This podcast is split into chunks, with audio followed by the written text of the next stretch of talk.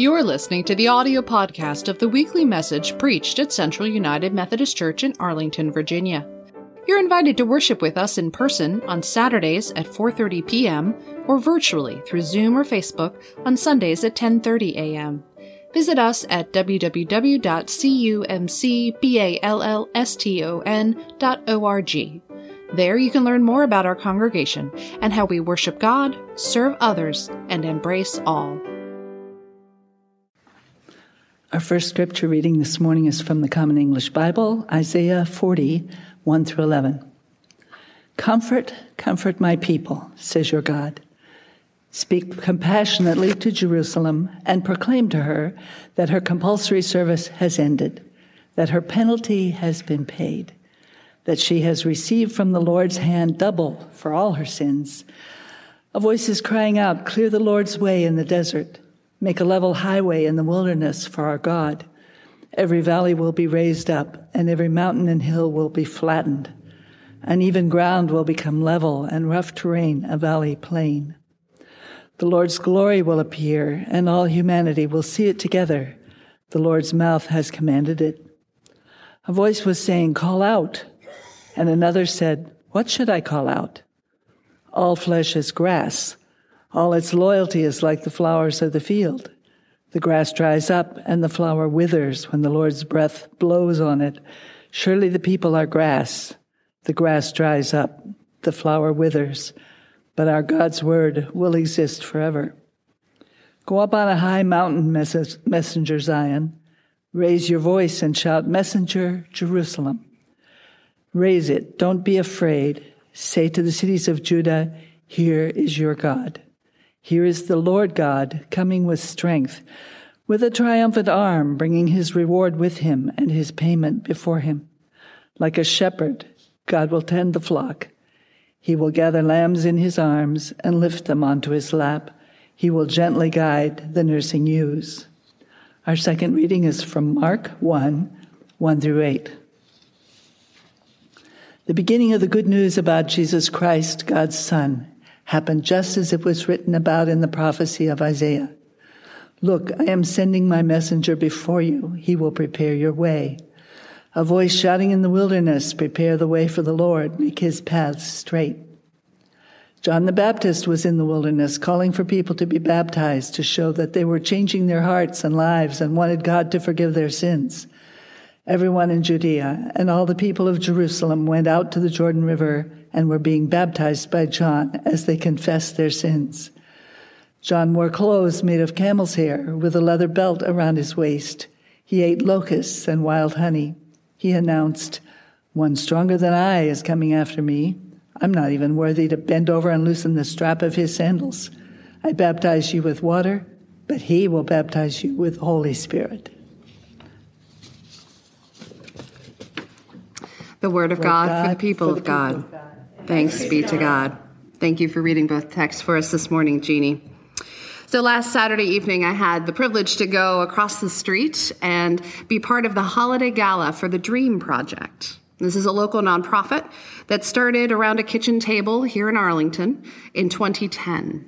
At that table, parents, educators, and students gathered with one challenge on their mind: how to access higher education for students whose immigration status creates a barrier.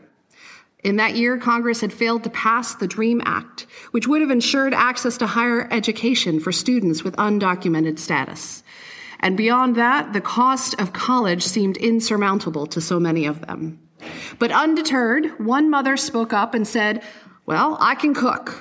And with that, they rolled up their sleeves and they got busy. They infused their salteñas with traditional flavors and a hope for the future. And they launched the first Dream Project fundraiser. In the time since, they have grown from offering four scholarships that first year to now offering one hundred scholarships every year. In total, over the last decade, they have given away one point four million dollars in scholarships. Throughout the evening, we heard testimony, some from current scholars, some from alumni who are now graduated and able to work. Earlier this year, I had the privilege to be part of an interview panel for this group, for the students who are now in school this fall. In all of the stories from the applicants and from the alumni that I heard, there were different variations on a theme of the people who helped prepare the way for those students to come to the U S One student shared that it was his father who immigrated here a decade before when the student was just two years old. He hadn't seen his father at all during that time. For another, it was an aunt who gave a safe place for a student to live in the U S while her parents remained in her home country under the threat of violence due to war. She was able to come and to find a safe place away from the fighting. There were so many who sacrificed for those students to come here and be the first generation in their family to graduate from college. Those older generations had a dream for their children and their grandchildren, that they would find freedom from violence and oppression, that they could escape that by coming here. Our scriptures this morning take us back in time and around the world to a place where parents and grandparents had the same dream, for their children to find freedom from oppression and peace from war. Our first scripture text that Jeannie read for us from the prophet Isaiah was written about six hundred years before the birth of Christ. This prophet was speaking to the Jewish people who were in exile in Babylon. They were refugees of war. Their city of Jerusalem had been devastated, and the temple, that place where they oriented their lives of faith, that temple where God was in the world, the temple had been destroyed. So it was desperate times for their lives and for their faith. And in the wilderness of that captivity, the prophet Isaiah delivered news of comfort, forgiveness, and hope. He proclaimed with the words, "Every valley will be raised up, and every mountain and hill will be flattened. Uneven ground will become level and rough terrain, a valley plain. The Lord's glory will appear, and all humanity will see it together." After he has proclaimed these words of hope and comfort, Isaiah then says, while we are in this wilderness, prepare a way for the Lord. He's telling the people that even though they are in a wilderness, a time of confusion and oppression, they can have meaning and purpose to that time. There can be meaning and purpose to their exile, meaning and purpose to their suffering. And then we fast forward six hundred years to the time where we heard Jeannie read from the Gospel of Mark. In this time, it was also historically and politically a hopeless situation for the Jewish people. They were living under the oppressive restrictions of the Roman Empire. Many lived in poverty, their freedom challenged, and their religious practices often prohibited. And out of that context of hopelessness, another prophet, much like those of old, was brought forth from the wilderness again. He looked like Elijah, and he talked like Isaiah. And the message that he delivered was so much like what had been said centuries before. He cried out, "Prepare the way of the Lord." Having delivered these words of hope and comfort, we know that the people there responded. They responded to this word from John the Baptist. Now, he didn't stand on a soapbox in the public square. He did not make himself obvious in the halls of power. He instead was in the wilderness. People had to go into the wilderness to hear what he had to say. But despite the distance and despite the danger and despite the challenge, people were drawn to his message. They were drawn to his message of freedom, drawn to his message of forgiveness. And so they gathered along the shoreline. Those travelers who had come to see John, who had wondered, was this Elijah? Who had wondered, was this the Messiah? They had come to hear his words of hope.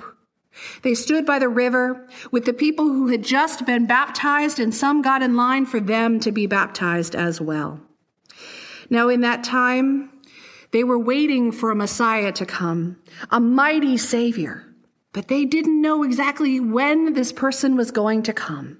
And so John made it clear that his message was to prepare the way for the Messiah. In verse eight, he said, "I baptize you with water, but the one who is to come, he will baptize you with the Holy Spirit." John was offering a rite of cleansing, a symbol of a new beginning, but this was merely preparation for what was to come. He was not the one to offer the fullness of life with God. The one who would come was on his way. Isaiah told everyone that a messenger would come to prepare the way, and here John is in the wilderness, the messenger, pointing to Jesus on his way. John's job was to tell everyone how to get ready. John's message was twofold. The first was the announcement that the time was close at hand when the Messiah would come, so prepare the way. The second was the instruction on how to prepare. In order to make yourself ready, people needed to repent of their sins. We don't often talk about repent. We talk about offering an apology, about being contrite when we've done something wrong. But I love this word repent, because if we go back to the roots, what it literally means is to turn around. If you are facing in this direction, and this direction is leading you into addiction, into sin, into death, then you turn from that path into the path that leads to life. You repent by turning around. If you are facing in a way that is leading to destruction, John says there is an opportunity to turn from that and to find healing and hope so that your life will be different. John is proclaiming this opportunity to prepare people to be ready for the fullness of God coming in the form of Jesus Christ.